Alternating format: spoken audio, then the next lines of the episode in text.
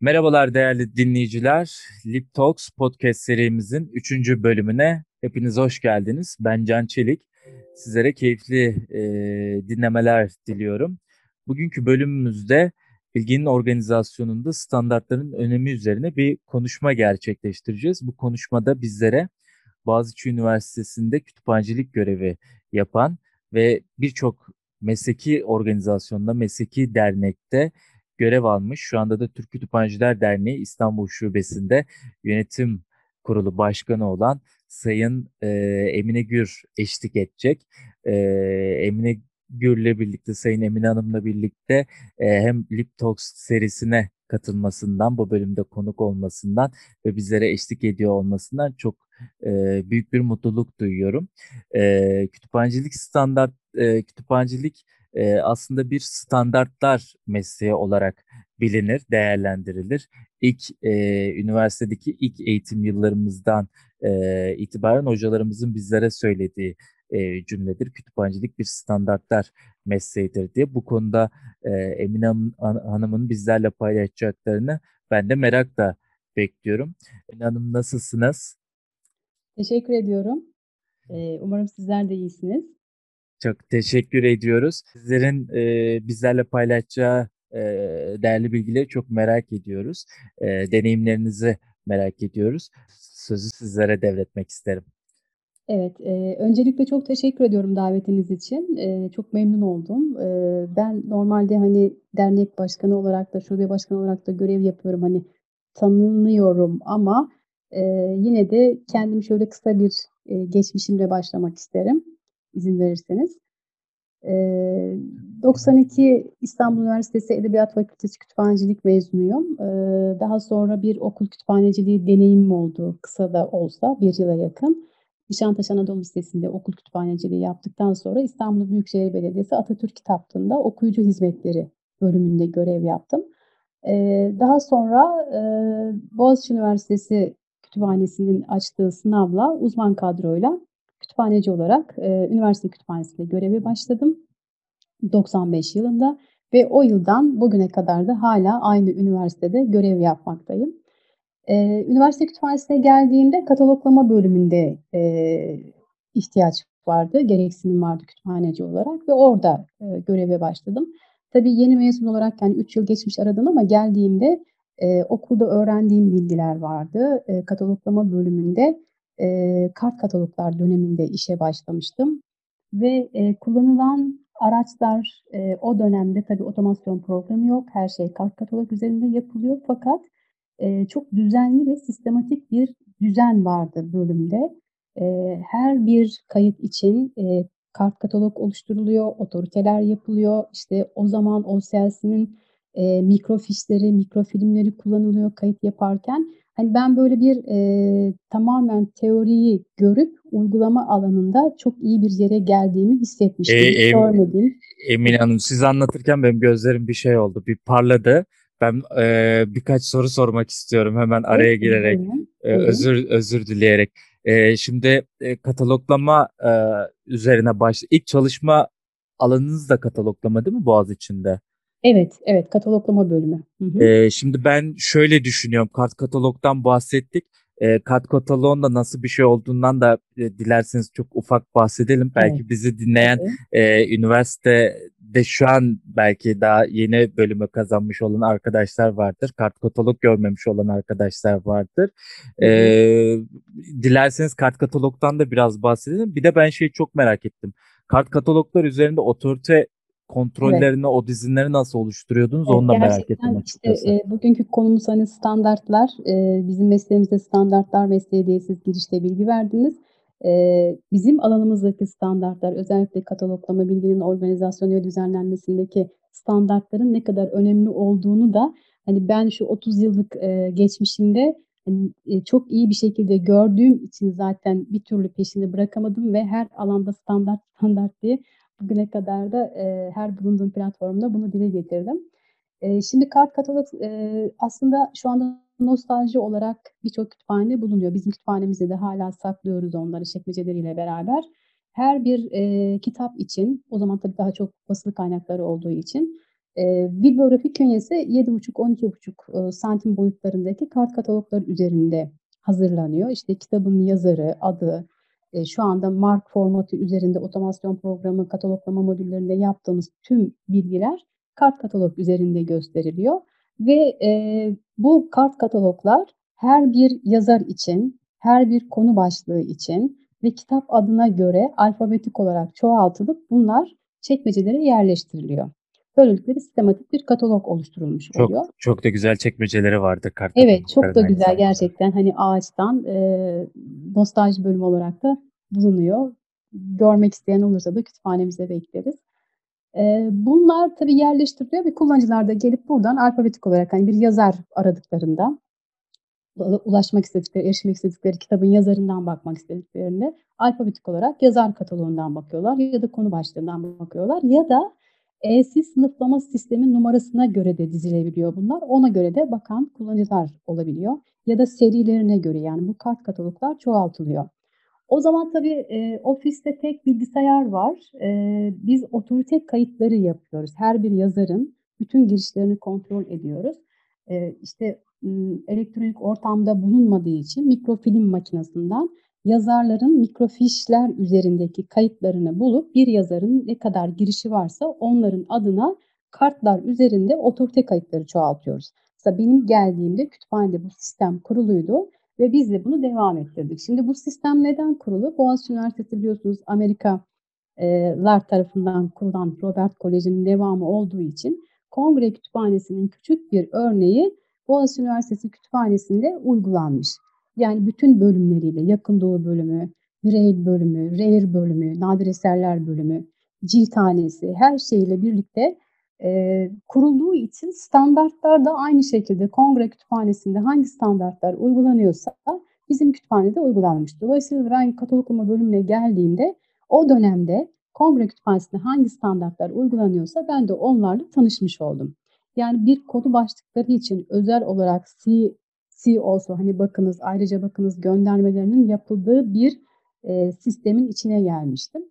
Eee, o zaman otomasyon programı yok ama kullanıcılar için sadece ödünç verme sistemi var. Fakat biz o kart kataloglardan her bir kaydın, eee, tüm bilgilerini girip de kartlarını çoğaltırıp çekmecelere yerleştirirken bir taraftan da disketlere kayıtların OCLC'den kullandığımız, eee, CD-ROM'lardan ya da disketlerden çektiğimiz MARC kayıtlarını da topluyorduk. Onları da bir yerde, eee, nasıl olsa bir gün otomasyon programına geçeceğiz diyerek, eee, MARC formatı üzerinde kayıtlarını da oluşturuyoruz ve bunu da kullanırken bir tane bilgisayarımız var, internete bağlı. Yurt dışından Kongre Kütüphanesi'ne bağlanarak kayıtları da oradan kontrol ediyorduk.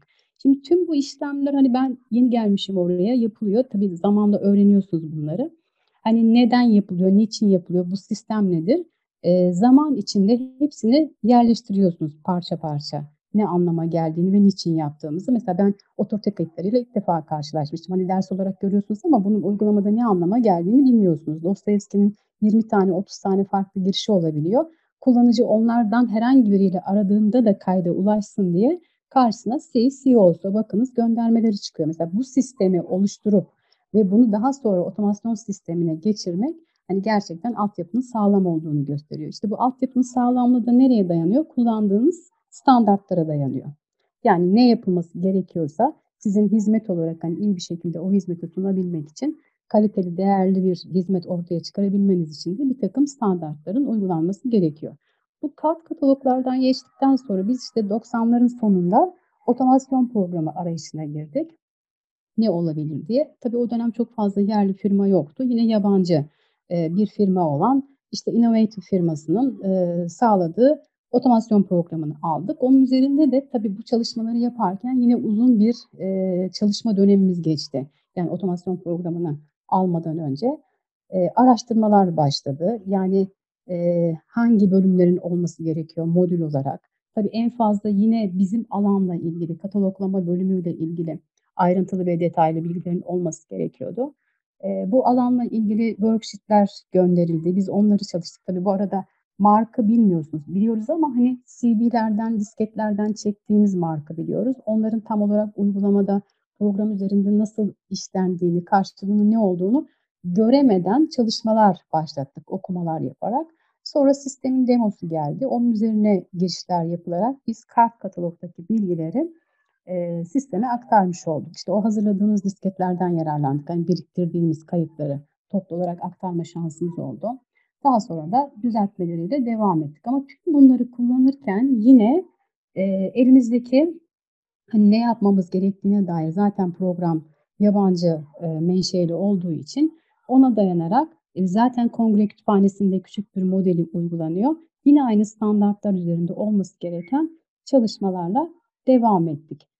E, bu arada e, kataloglama modülüyle ilgili yine otorite modülünün devamı yani bizim o kart katalogdaki bilgilerin tamamı otomasyon üzerine geçirilmiş oldu. E, yani eşleştirmeyle hani o kart katalogdaki e, kullanıcıların işte çekmeceleri arayarak bulduğu kayıtların otomasyon üzerindeki e, çalışmalarını da gördük. Yani birebir ben o çalışmada olduğum için uygulama eğitimlerde falan hani çok böyle e, neden e, bu kadar detaylı bir mark alanındaki işte yüz alanında yazar olması gerekiyor?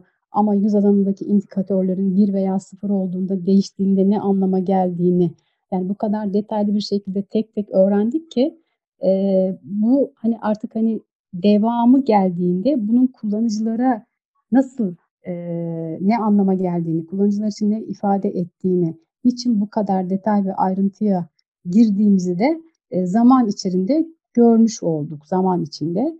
E, bu tabii dönüşleri çok iyi oluyor. Sağlam bir programla devam ediyorsunuz. E, burada bütün e, yapılabilecek e, arkasından hani işbirliği yapabileceğiniz diğer e, firmalarla, kurumlarla, kuruluşlarla e, işbirlikleri gelişiyor. Bu konuda da oldukça e, güzel çalışmalar e, devam ettirdik. Mesela OCLC ile CD'lerle başlayan, işte disket CD'lerle devam eden çalışma daha sonra online olarak onlardan işbirliği yaparak işte e, CAT CD'lerden sonra e, CAT-Me'ye geçtik. Arkasından yani bunlar sürekli değişen hani zaman içinde teknolojinin e, değişmesiyle birlikte onların ürünlerini de değiştirerek şu anda online olarak koneksiyon e, modülünü kullanıyoruz. Şimdi bunları kullanırken de yine standartlar karşımıza çıkıyordu. Biz 90'ların sonunda OCLC ile bir e, Türkiye'de yaptığı toplantıya ev sahipliği yapmıştık. Yine bizim alanla ilgili, kataloglamayla ilgili. E, kataloglama standartlarının hani dünyada e, nasıl olması gerektiğine dair bir eğitim verildi ve tek böyle bilgisayarlar e, üzerinde e, katalog kütüphanecileri davet edilerek 20-30 kişiydi sanıyorum. Orada bir eğitim yaptık. İşte birkaç tane kaydı sıfırdan başlayarak bütün alanlarıyla girdik. Bu da tabii çok anlamlı bir eğitim olmuştu. Bizim standartları kullanmamız ve öğrenmemiz e, anlamında hem de öncülük yapmış olduk. Bu eğitimde her bir marka alanının ne anlama geldiğini, indikatörlerin tek tek ne anlama geldiğini, kullanıcılar açısından bunların e, erişim sırasında nasıl karşılık bulduğunu o uygulamalarda da görmüş olduk. Daha sonra yapılan işbirliklerinde örneğin OSLS kayıt gönderirken veya e, oradan kayıt çekerken e, bir takım uymamız gereken kurallarda yine standartlar karşımıza çıktı. Bu arada e, örneğin OSLS'nin bir quality bölümü vardır. Siz orada eğer kayıtlarınızı istenilen standartlara göre yapmazsanız e, hiçbir şekilde kabul edilmiyor. Ve bunları tek tek düzeltinceye kadar son noktasına kadar yani hangi noktada bir eksiklik varsa en son e, onay almadan hiçbir şekilde kaydınız oraya gönderilmiyor ve kabul edilmiyor. Buradaki Siz bunları bunları yaparken bu arada e, öğrenmiş de oluyorsunuz. Yani bunun öyle bir yararı da vardı bu işbirliğinin. Onu bağlamak istedim. E, dünya standartlarını öğreniyorsunuz. Kaydını düzeltinceye kadar hani onun en iyi bir şekilde tam işte bu olmuş noktasına geldiğinde e, siz de bir takım şeyleri öğreniyorsunuz ve artık geri dönemiyorsunuz. O eksik veya yanlış diyelim ki bir takım hatalarınız varsa daha önce yapmaya devam ettiniz. Onları da bırakıp kaliteyi yakalıyorsunuz bu şekilde standartlarla ve geriye dönüşü olmadan bir çıta daha yükselterek devam etmiş oluyorsunuz. Aslında çok güzel bir, yere varmış oldu e, Emine Hanım sohbet.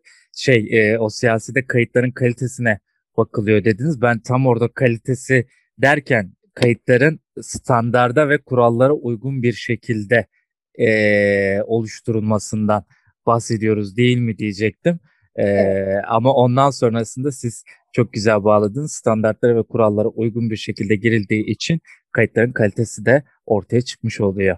E, kalitesi artmış oluyor. Burada tabii e, yine ben e, sözünüzü e, unutturmadan bir şey daha e, söylemek isterim. Otomasyon sisteminden bahsederken e, şu da çok önemli bir detay. Kart katalog kısmında standartlara uygun bir şekilde hareket edip e, kataloglama kurallarına, bilginin organizasyonundaki kurallara uygun bir şekilde işlem e, yap, yapılırken geçilen kütüphane otomasyon sisteminin de bu standartları ve bu kuralları e, uygun bir sistem olması gerekiyordu e, işlem yaparken. E, doğruyum değil mi? Yine aynı şekilde bu standartları ve protokolleri destekleyen bir işlem e, görmesi gerekiyordu ki e, aksi takdirde yapmış olduğunuz tüm otorite dizinleri, e, bu CEOS'a göndermeleri bunların hepsi de boşa çıkmamış olsun. Tabii ki. Yani bu zaten bütünleşik programların olmazsa olmaz özelliklerinden birisi. Yani sadece kataloglama modülünün olması bir şey ifade etmiyor. Beraberinde çalışan otorite modülünün mutlaka olması gerekiyor. Yine Z3950 dediğimiz protokole uyumlu olması gerekiyor ki bu protokolle diğer e, kütüphanelerle işbirliği yapıp siz aynı platformu kullanan yani Mark standartı üzerindeki çalışan tüm kütüphanelerden hem kayıt alabilirsiniz hem de kayıt gönderme şansınız oluyor. Bunlar da tabii işbirliği ve birlikte iş yapabilmeyi getiriyor. E, siz oradan e, kopya kayıt yaparken bile mesela birçok arkadaş kopya kayda karşıdır. Ben işte tek tek özel olarak e, özgün katalog yapmak isterim diye konuşur. Ben kesinlikle buna karşıyım. Kopya katalog da size aslında bir öğrenme e, yöntemi sağlıyor. E, yurt dışından veya kendinize model, rol model alabileceğiniz bir kütüphaneyi seçtiğinizde oradan kayıtlarına baktığınızda kopya katalog olarak hiç boş yere hani siz tekrar yapmanıza gerek yok. İndirdiğinizde hem oradaki değişiklikleri görebiliyorsunuz. Zaten küçük uyarlamalarla kendinize de uyarlayabiliyorsunuz. Bunu da sağlamış oluyorsunuz. Ve sizde olmayan mesela farkında olmadığınız bir alanı bile keşfedebiliyorsunuz. Yani biz kart katalog döneminde de e, kitapların özgün başlıklarına e, kart katalog, kart çoğaltıyorduk. Yani diyelim ki Budala'nın özgün adı Rusça yazılmış adına da bir kart katalog çoğaltılıyordu. Otomasyon programına geçilince de buna bir e, giriş vermek yani 240 alanında bu alanı örneğin belirtmemiz gerekiyor. Hani biraz katalog diliyle konuşuyorum şu anda ama hı hı. E, bu özgün başlıkları da belirtmek gerekiyor. Dolayısıyla hani kart katalogdaki ne kadar bilgi varsa aynısını sisteme geçirebiliyorsunuz ve bunlar da birer standart oluyor. Yani özgün başlıklar şu anda geldiğimiz en son noktada kataloglama alanındaki standart RDA'yı tanımlarken çok büyük bir önem taşıyor. Çünkü RDA'da bütün kayıtlar birbirine bağlanıyor ve bu bağlantıyı da özgün başlık sayesinde sağlanıyor. Mesela kıstaslardan bir tanesi budur. Yani çeviriler farklı bir dile çevrilmiş olsun, farklı anlatım biçimleri olsun, sesli kayıt olsun. Yani bir romanın ne kadar biçimi varsa içerik olarak değişmiş veya gösterim olarak farklı formatta bulunsa bile onu tek bir özgün başlık altında toplayabiliyorsunuz ve birbirine göndermeler yapabiliyorsunuz. İşte bütün bunlar aslında şu anda geldiğimiz teknolojinin gelişimiyle birlikte bizim meslek standartlarımız da değişiyor. İşte Anglo-Amerikan'dan RDA'ya geçtik. E, bütün online e, ne kadar dijital ortamda kaynak türü varsa değişen onları da kapsayacak şekilde. Ama birbirini takip ediyor ve denetliyor. Aslında hani altta sağlam standartlarla yola çıkarsanız yeni gelenlerle e, siz bir zorluk yaşamadan devam ettirebiliyorsunuz. Yani kart katalog döneminde de özgün başlık kullandıysanız kart kataloglarda ve sonrasında mark olarak da bunu geçirdiyseniz ve şu anda RDA standartını uygularken yapmanız gereken hani en önemli çalışmalardan birisini zaten yapıyor oluyorsunuz. Yani otomatik olarak kayıtlarınız birbirine bağlamış ve bir sonraki aşamada zaten link data dediğimizde hani kayıtların birbiriyle e, tamamıyla bağlantılı bir şekilde e, konuşabileceği işte makinelerin birbiriyle konuşabileceği ortamda siz zaten o bağlantılı veriyi de bir anlamda sağlamış oluyorsunuz şu andaki katalog çalışmalarımızda. Ama bunun için tabii kütüphanecilerin, özellikle katalog kütüphanecilerin farkında olması gerekiyor. Yani yapılan kayıtları hani sadece işte bir data girişi gibi kitabın adını işte yazarın adını soyadını yazmakla kalmayıp e, ne kadar detay varsa ve şu anda kullanılması gereken standart varsa e, ona göre bir çalışma yapmak gerekiyor. Bunun için de altyapıda tabii en önemli şey otomasyon programı ki bu standartları uygulayabileceğimiz ölçüde bir programa sahip olmamız gerekiyor. Burada e, ben şöyle bir e, katkı da sağlamak isterim Emine Hanım.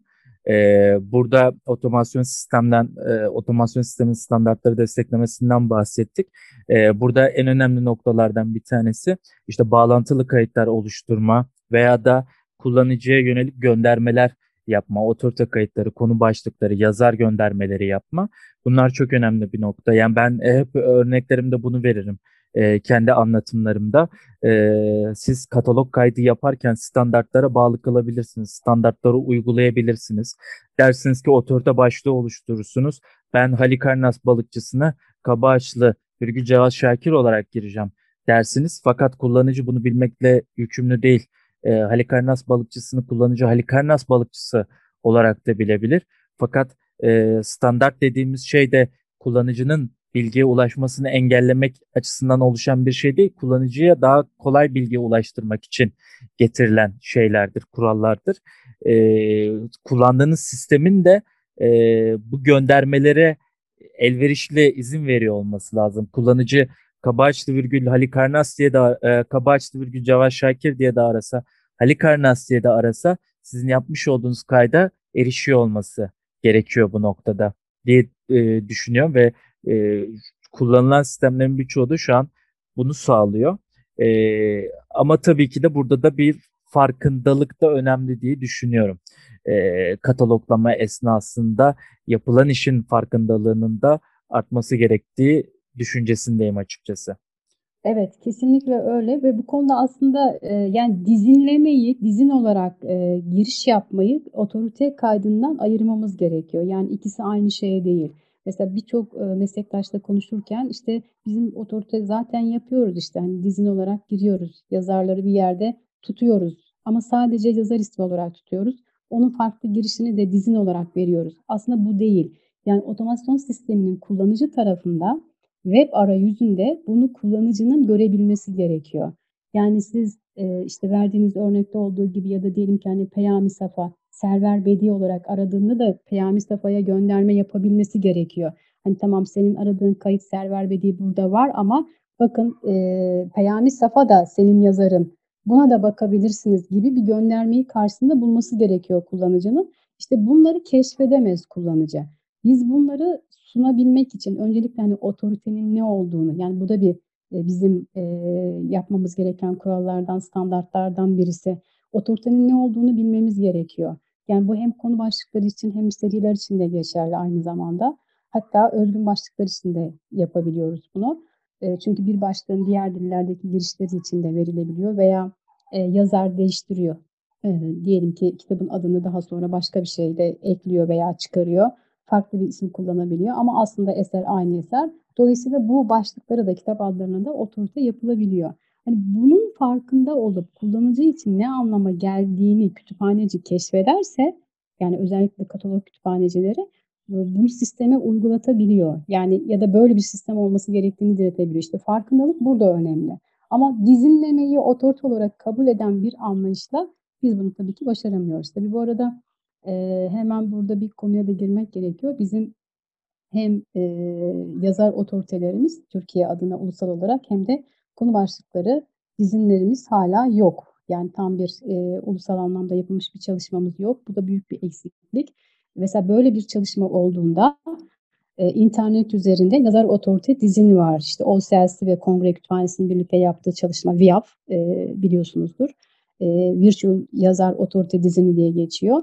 Bu otorite dizinleri işte milli kütüphanelerin hazırladığı, ülkelerin kendi milli kütüphanelerin hazırladığı veya e, bazı ortak e, ülkelere ait kurumlardan gelen e, otorite kayıtları var burada. Bizim de Türkiye adına burada kendi yazarlarımızla ilgili bir dizini hazırlayıp VIAP'ın içinde yer almamız gerekiyor. Ama biz ne yapıyoruz şu anda? Başkalarının hazırladığı dizinleri kullanıyoruz. Örneğin Kongre Kütüphanesi'nin veya başka bir milli kütüphanenin hazırladığı e, VIAP üzerine aktardığı dizinlerden bu otorite kayıtlarını e, kullanmış oluyoruz. Oysa ki kendi yazarlarımıza ait böyle bir çalışmayı yapıp oraya gönderdiğimizde bizdeki yazarın çok daha farklı girişlerini de dünyaya tanıtmış ve öğretmiş olacağız. Bu konuda da büyük bir eksikliğimiz var. Her zaman dile getiriyoruz ama henüz bir yol alamadık. Burada Umarım kurumların öyle. genellikle kendi başlarına yaptıkları bazı dizin çalışmaları var, dizin listeleri var ama ulusal anlamda sizin belirttiğiniz evet, gibi asıl önemli yok. Asıl Evet. önemli olan aslında Tabii. yani kurumların kendi başlarına yapıyor olması değil, eee, ulusal anlamda bir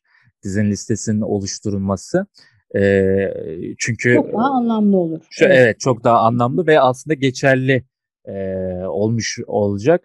Eee, ve açıkçası da bu eee, benim eee, katıldığım birçok toplantıda da konuşulan ve gündem olan bir konu ama henüz ne yazık ki bununla ilgili bir çalışma Yaklaşık yapılmadı. 30 yıllık meslek hayatımda her yıl konuşulan ya da her platformda, her toplantıda konuşulan bir konu ama ne yazık ki bir, eee, çözüm yoluna gidemedik. Çünkü, eee, hep üst bir kurum düşünüyoruz. Eee, bu da işte devlet kurumlarından birisi hı. olsun istiyoruz otorite kurum olarak.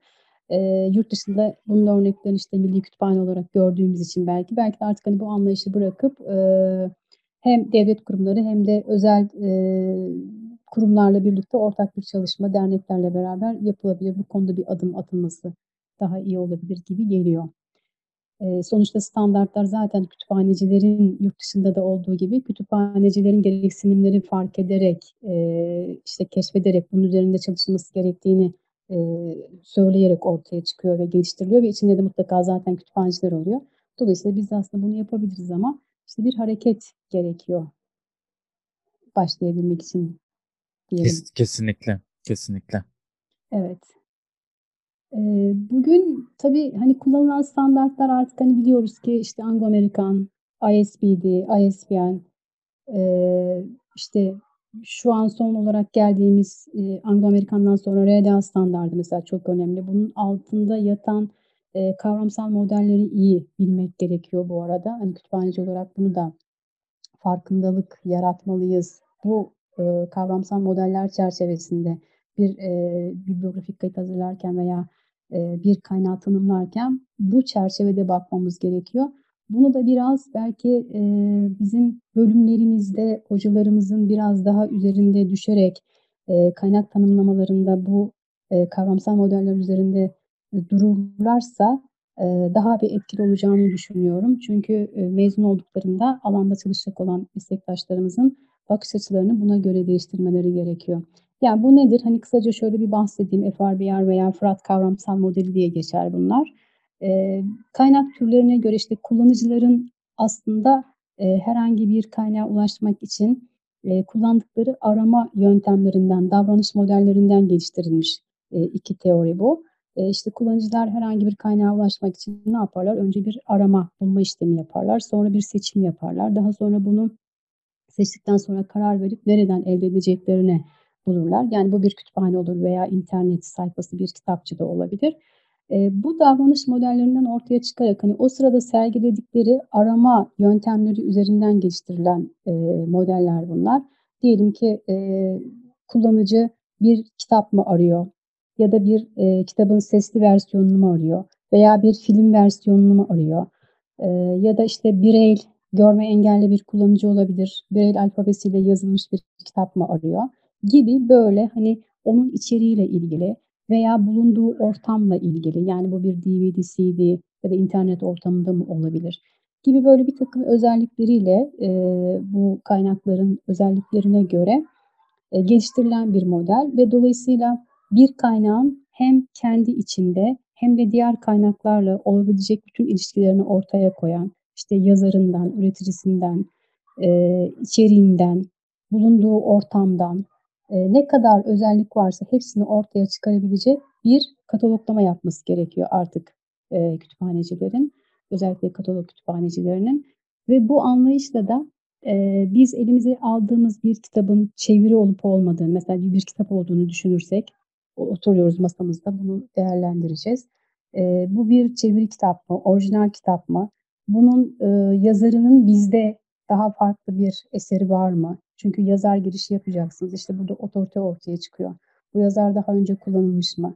Eğer kullanılmamışsa siz bunun araştırmasını yapacaksınız. Otorite kayıtlarına gireceksiniz. Doğru adının ne olduğunu, başka biçimleri varsa onları sisteme aktaracaksınız. Yani böyle sıfırdan başlayarak, eee, olabilecek bütün bağlantılarını ortaya çıkarak, eğer kitap çeviriyse kitabın orijinal baskısıyla, orijinal adıyla bağlantılarını kuracaksınız. Elinizdeki bir filmse, onun daha önce bir kitabı varsa ya da bir senaryosu varsa onunla ilgili bağlantıları ortaya çıkaracaksınız.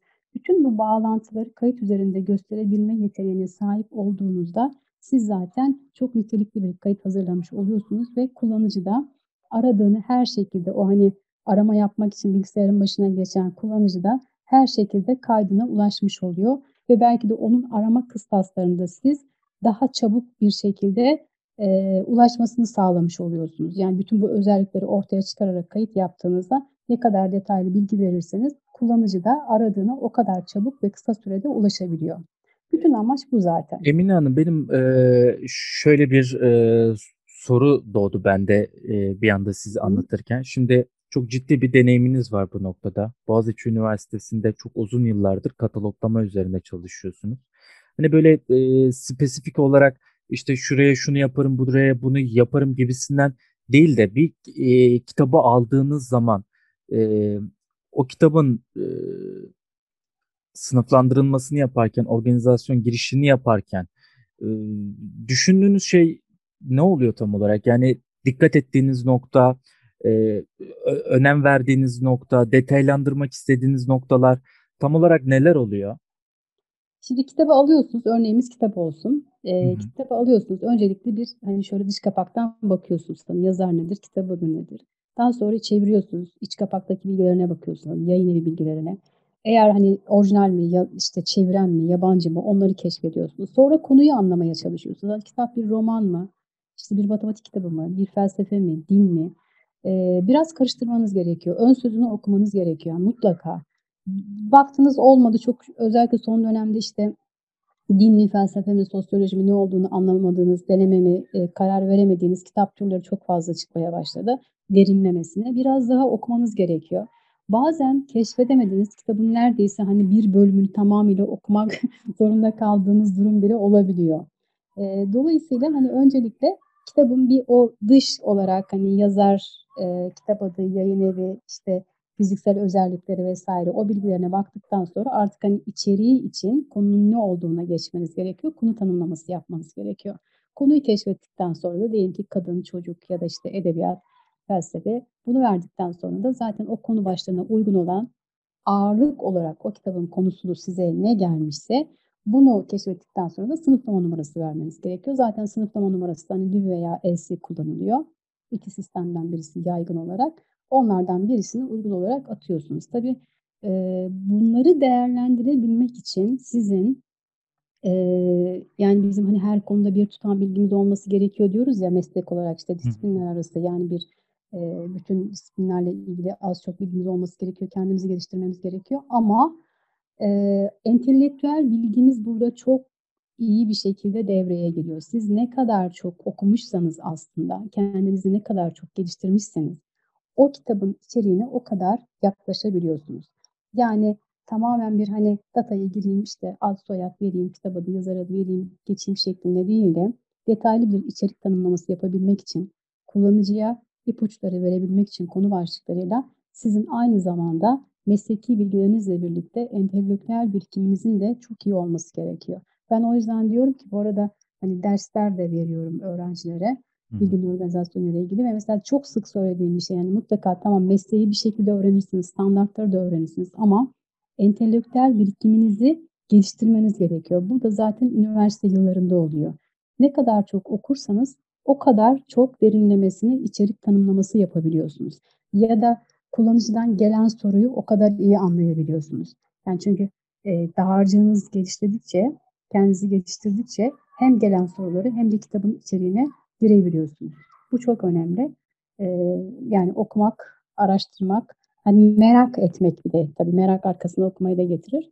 Ee, bu konuda arkadaşlarımızın önce, kendilerini geliştirmesi gerekiyor. Özellikle genç arkadaşlarımızın. Önce bir kullanıcı olmak gerekiyor galiba. Kesinlikle. Kesinlikle gerekiyor. Burada e, entelektüel birikimle birlikte ben şey de düşünüyorum Emine Hanım kesinlikle çalışmalarınızda bu şekilde ilerliyorsunuzdur belki diye düşünüyorum. E, sormak isterim onu da. E, kitapla ilgili e, kataloglama işlemini gerçekleştirirken, yazarla ilgili de bir noktada kendinize araştırma yaparken e, veya da kitabın konusuyla ilgili kendinizi araştırma yaparken bulduğunuz zamanlar oluyordur büyük bir olasılıkla. E, bu da bilginin organizasyonunun da bir parçasıdır diye düşünüyorum. Aynı zamanda entelektüel birikim noktasında da insana birçok şey e, katan da bir e, artıdır galiba.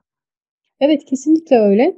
Eee, şimdi bir yazarın zaten kim olduğunu, hani, eseri anlamak istiyorsunuz. İşte, çok fazla, eee, karar veremediniz, hâlâ araştırma devam ediyor. Hemen internete giriyoruz. Yani Google'dan hemen bakıyoruz, hani, bu yazar kimdir, ülkesi nedir, benzer, işte, hangi alanda kitaplar çıkarmış.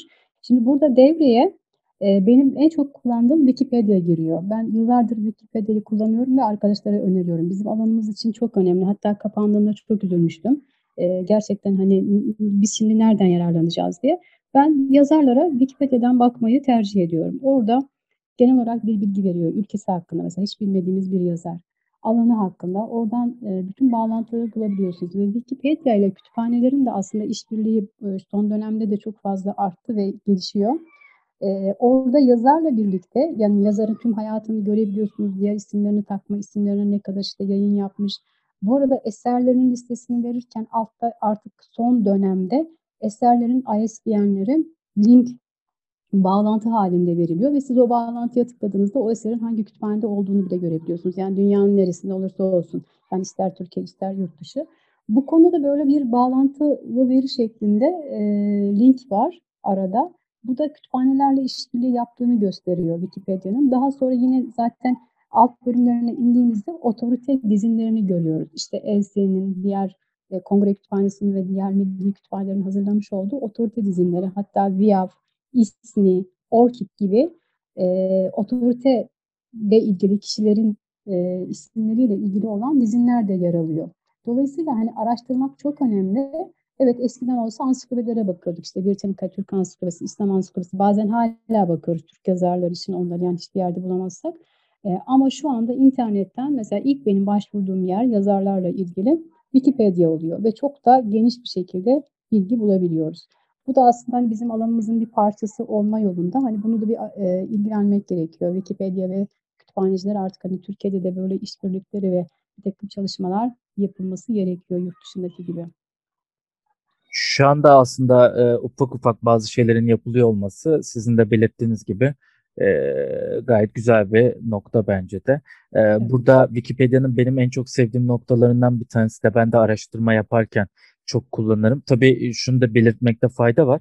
Wikipedia bir internet kaynağı olduğu için %100 doğruluğu, eee, olan bir kaynak değil. Yani ondan dolayı burada biraz da Wikipedia'ya, eee, her şey doğrudur şeklinde değil de şüpheli yaklaşmakta da fayda var. Onu da belirtmek gerek tabii ki de. Şöyle, bunu kullanıcılar geliştirdiği için aslında, hani, orada bir hata varsa yine bir kullanıcı tarafından Evet. düzeltiliyor. Ama, eee, bu aslında, hani, çok güvenilir değil, eee, şey yaklaşımını da biraz bırakmamız gerekiyor. Belki bizler, hani, eee, bilgi kurumlarında çalışanlar, işte, bilginin organizasyonu, bilginin düzenlemesi, bilgiyle ilgilenen kişiler olarak bizlerin bu alanda yer alarak destek vermesi, eee, belki de, hani, çok daha iyi olur diye düşünüyorum. Çünkü kaynakçalarını göstermek gerekiyor oraya aktarılan A, bilgilerin. evet, yani bizden daha iyi kimse, hani, o alanda otorite olamaz diye düşünüyorum. Hani, alanımızın bir parçası olabilir. Bu konuda biz, eee, özellikle genç arkadaşlarımıza, işte, üniversitelerde tanıtmaya çalışıyoruz. Hani, biz geçenlerde Medeniyet Üniversitesi ile yaptık, eee, 1 ay önce falan bir, eee, Wikipedia tanıtımı ve, işte, nasıl olması gerektiğine dair. Bunun devamını da yapacağız. Eee, bir işbirliği içinde çalışmak gerekiyor Wikipedia'yla. Eee, burada, eee, size katılıyorum kesinlikle. Zaten, hani, eee, şöyle söyleyeyim, eee, güvenilir bir kaynak, eee, değil derken bir kere internetteki birçok kaynağa göre sizin de belirttiğiniz gibi bir kaynakça belirterek buraya veri girebiliyorsunuz. Yani öyle ben böyle dedim diye yazdığımız bir kaynak değil ama kaynakçayı da internet üzerinden bir kaynaktan gösterebildiğimiz için aynı zamanda bir topluluk üzerinden geliştirildiği için yani Evet, evet. herkesin buraya veri girişi yapabildiği için, eee, bazen yanlış bilgiler de çıkabiliyor. Ondan dolayı şüpheli, eee, yaklaşmak gerekebilir diye düşün düşünüyorum ben açıkçası. Hı hı. Burada en güzel noktalardan bir tanesi de benim Wikipedia'da en çok hoşuma giden, eee, her şeyin linklenmiş bir şekilde Evet, karşımıza çıkması. bağlantılı veri karşımıza çıkıyor. Evet. Eee, aslında şöyle örnekler de var yurt dışına baktığımızda. Bazı, eee, arşivler, işte, özel arşivler veya kütüphaneler kendi koleksiyonlarındaki özel koleksiyonları Wikipedia ile işbirliği hâlinde orada, eee, link, bağlantılı veri veriyorlar. Yani diyelim ki benim işte, eee, nadir eserlerle ilgili bir koleksiyonum var ve ben bunların görünmesini istiyorum. Yani orada hem kayıtları, otorite kayıtlarına hem, eee, katalog kayıtlarına linkler veriliyor. Bilgiler ve görüntüler de, eee, paylaşılmış oluyor. Yani bunu da bütün dünya aslında paylaşmış oluyor. Yani diyelim ki İstanbul'la ilgili bir resmi dünyanın her yerine siz Wikipedia sayesinde, eee, göstermiş oluyorsunuz. Eriştirmiş oluyorsunuz. Yani ya da, hani, Ankara'yla ilgili bir arşiv var diyelim ki. Eee, Ankara arşivini tüm dünyaya açmış oluyorsunuz. Yani kütüphanenize ait olan bir bölümü de Wikipedia işbirliğiyle, bağlantılı veriyle sunmuş oluyorsunuz. Hem kayıtlarınız görünüyor, hem kütüphaneniz görünüyor hem de yaptığınız çalışma. Kültürel mirası aslında tanıtmış oluyorsunuz bir anlamda. Bu ciddi olarak, hani, eğitilmesi gereken bir konu. Hem tanıtmış hem katkı sağlamış, o Kesinlikle. oluyor. Evet. Hı hı. Eee, çok teşekkür ediyorum Emine Hanım. Son olarak, eee, eklemek istediğiniz konuyla ilgili şeyler varsa onları da, eee, alabilirim son olarak. Eee, ben gerçi ona geçmeden önce, eee, sizden çok böyle, eee, şimdi çok genel olarak anlattık, standartlardan bahsettik, öneminden bahsettik. Eee, kuralların keza, ııı, mesleğimizin protokollerinin öneminden bahsettik ama böyle çok kısa 1-2 cümleyle standartlar bizim için neden önemlidir? Bilginin organizasyonunda standartlar neden önemlidir? Bunu böyle, eee, bir son cümle niteliğinde birkaç cümleyle sizden almak isterim. Şimdi, hani, standart nedir diye düşündüğümüzde aslında verilen hizmetin kalitesini ölçmek, değerlendirmek anlamında, işte, uyulması gereken kurallar ve yönergeler diye düşünürsek bizim de, eee, kütüphanecilik anlamında, yani mesleğimizle ilgili yapacağımız tüm çalışmaların kaliteli ve değerli olabilmesi ve bunların ölçülmesi için belli altyapısındaki standartları kullanmamız gerekiyor. Hani, özet olarak böyle diyebilirim.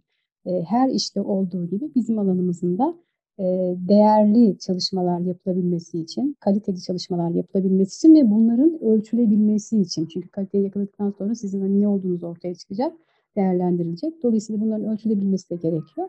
Bu anlamda, eee, bu meslekle ilgili olan standartları kullanmak gerekiyor. Yani bu hem siz, eee, kaliteyi korumuş oluyorsunuz, birlikte iş yapabiliyorsunuz, başkalarıyla ortak çalışma yapabiliyorsunuz. Eee, en güzeli de bu aslında. Hani, iyi bir şey ortaya sunup beraber hareket etmeyi sağlıyorsunuz ve kendinizi güvende de hissediyorsunuz aslında. Çünkü belli standartlarla birlikte yürüdüğünüz için sağlam temele oturmuş oluyorsunuz ve, eee, gelişen teknoloji karşısında da o standartlar dâhilinde yeni bir şeye evrilecekse, çevrilecekse siz yine standartların üzerinden yeni standarda geçişi çok kolay bir şekilde sağlayabiliyorsunuz. Bu da As güven oluşturuyor. aslında burada, eee, bilmiyorum, eee, doğru mudur lütfen, iii, yanlış değerlendirirsem düzeltin beni. Eee, sıfırdan yeni bir şey, eee, boş bir alanda sıfırdan yeni bir şey yaratmak yerine standartlar aslında bir yapboz parçasını yerine yerleştirmemizi sağlıyor gibi, Evet. eee, bir durum doğuruyor sanki bizler için. Doğru, evet. Hı hı. Çok teşekkür ediyorum katkılarınız için. Eee, benim için çok keyifli bir, eee, sohbet ve dinleti oldu. Dinleyenler için de umarım öyle olmuştur. Eklemek istediğiniz, son olarak dinleyenlere söylemek istediğiniz şeyler var mıdır acaba? Eee, yani benim alanım genellikle uygulama alanı olduğu için, hani, uygulama üzerinde çalışmalar yapıyorum. Hani, daha çok böyle, eee, herhangi bir konunun derinlemesine uygulaması ve karşılığının ne olduğunu, eee, göstermek veya o alanda, eee, çalışmak daha çok hoşuma gidiyor. Eee, dolayısıyla, hani, mesleğimizle ilgili ne var ne yok bunları kullanırken niye bu kadar detaya giriyorsunuz, ni niye bu kadar ayrıntıya giriyorsunuz, işte, bunu da yapmasak ne olur, zaten kullanıcının buna ihtiyacı yok gibi bir anlayışı bırakıp eğer bize, eee, standartlar bunu yapın, eee, diye bir talimat veriyorsa biz onu mutlaka yerine getirmeliyiz diye düşünüyorum. Eee, çünkü üstünkörü yaptığımızda o iş sağlıklı olmuyor. Yani tam anlamıyla değerini ölçemiyoruz onun. Eee, kaliteli eğer bir, eee, iş yapmak istiyorsak bütün alanlarda olduğu gibi kendi mesleğimizle de ilgili detaylarıyla birlikte tüm standartları uygulamamız gerekiyor. Zaten belli kullanılan bütün kütüphanelerde aynı standartlar, eee, uygulanması gereken neler olduğunu hepimiz biliyoruz. Çok teşekkür ediyorum tekrardan Emine Hanım. Ee, bu vakte kadar bizleri dinleyen, e, buraya kadar gelen herkese de çok teşekkür ediyoruz. İyi günler, sağlıklı günler dileriz. Teşekkür ediyorum. Hoşça kalın.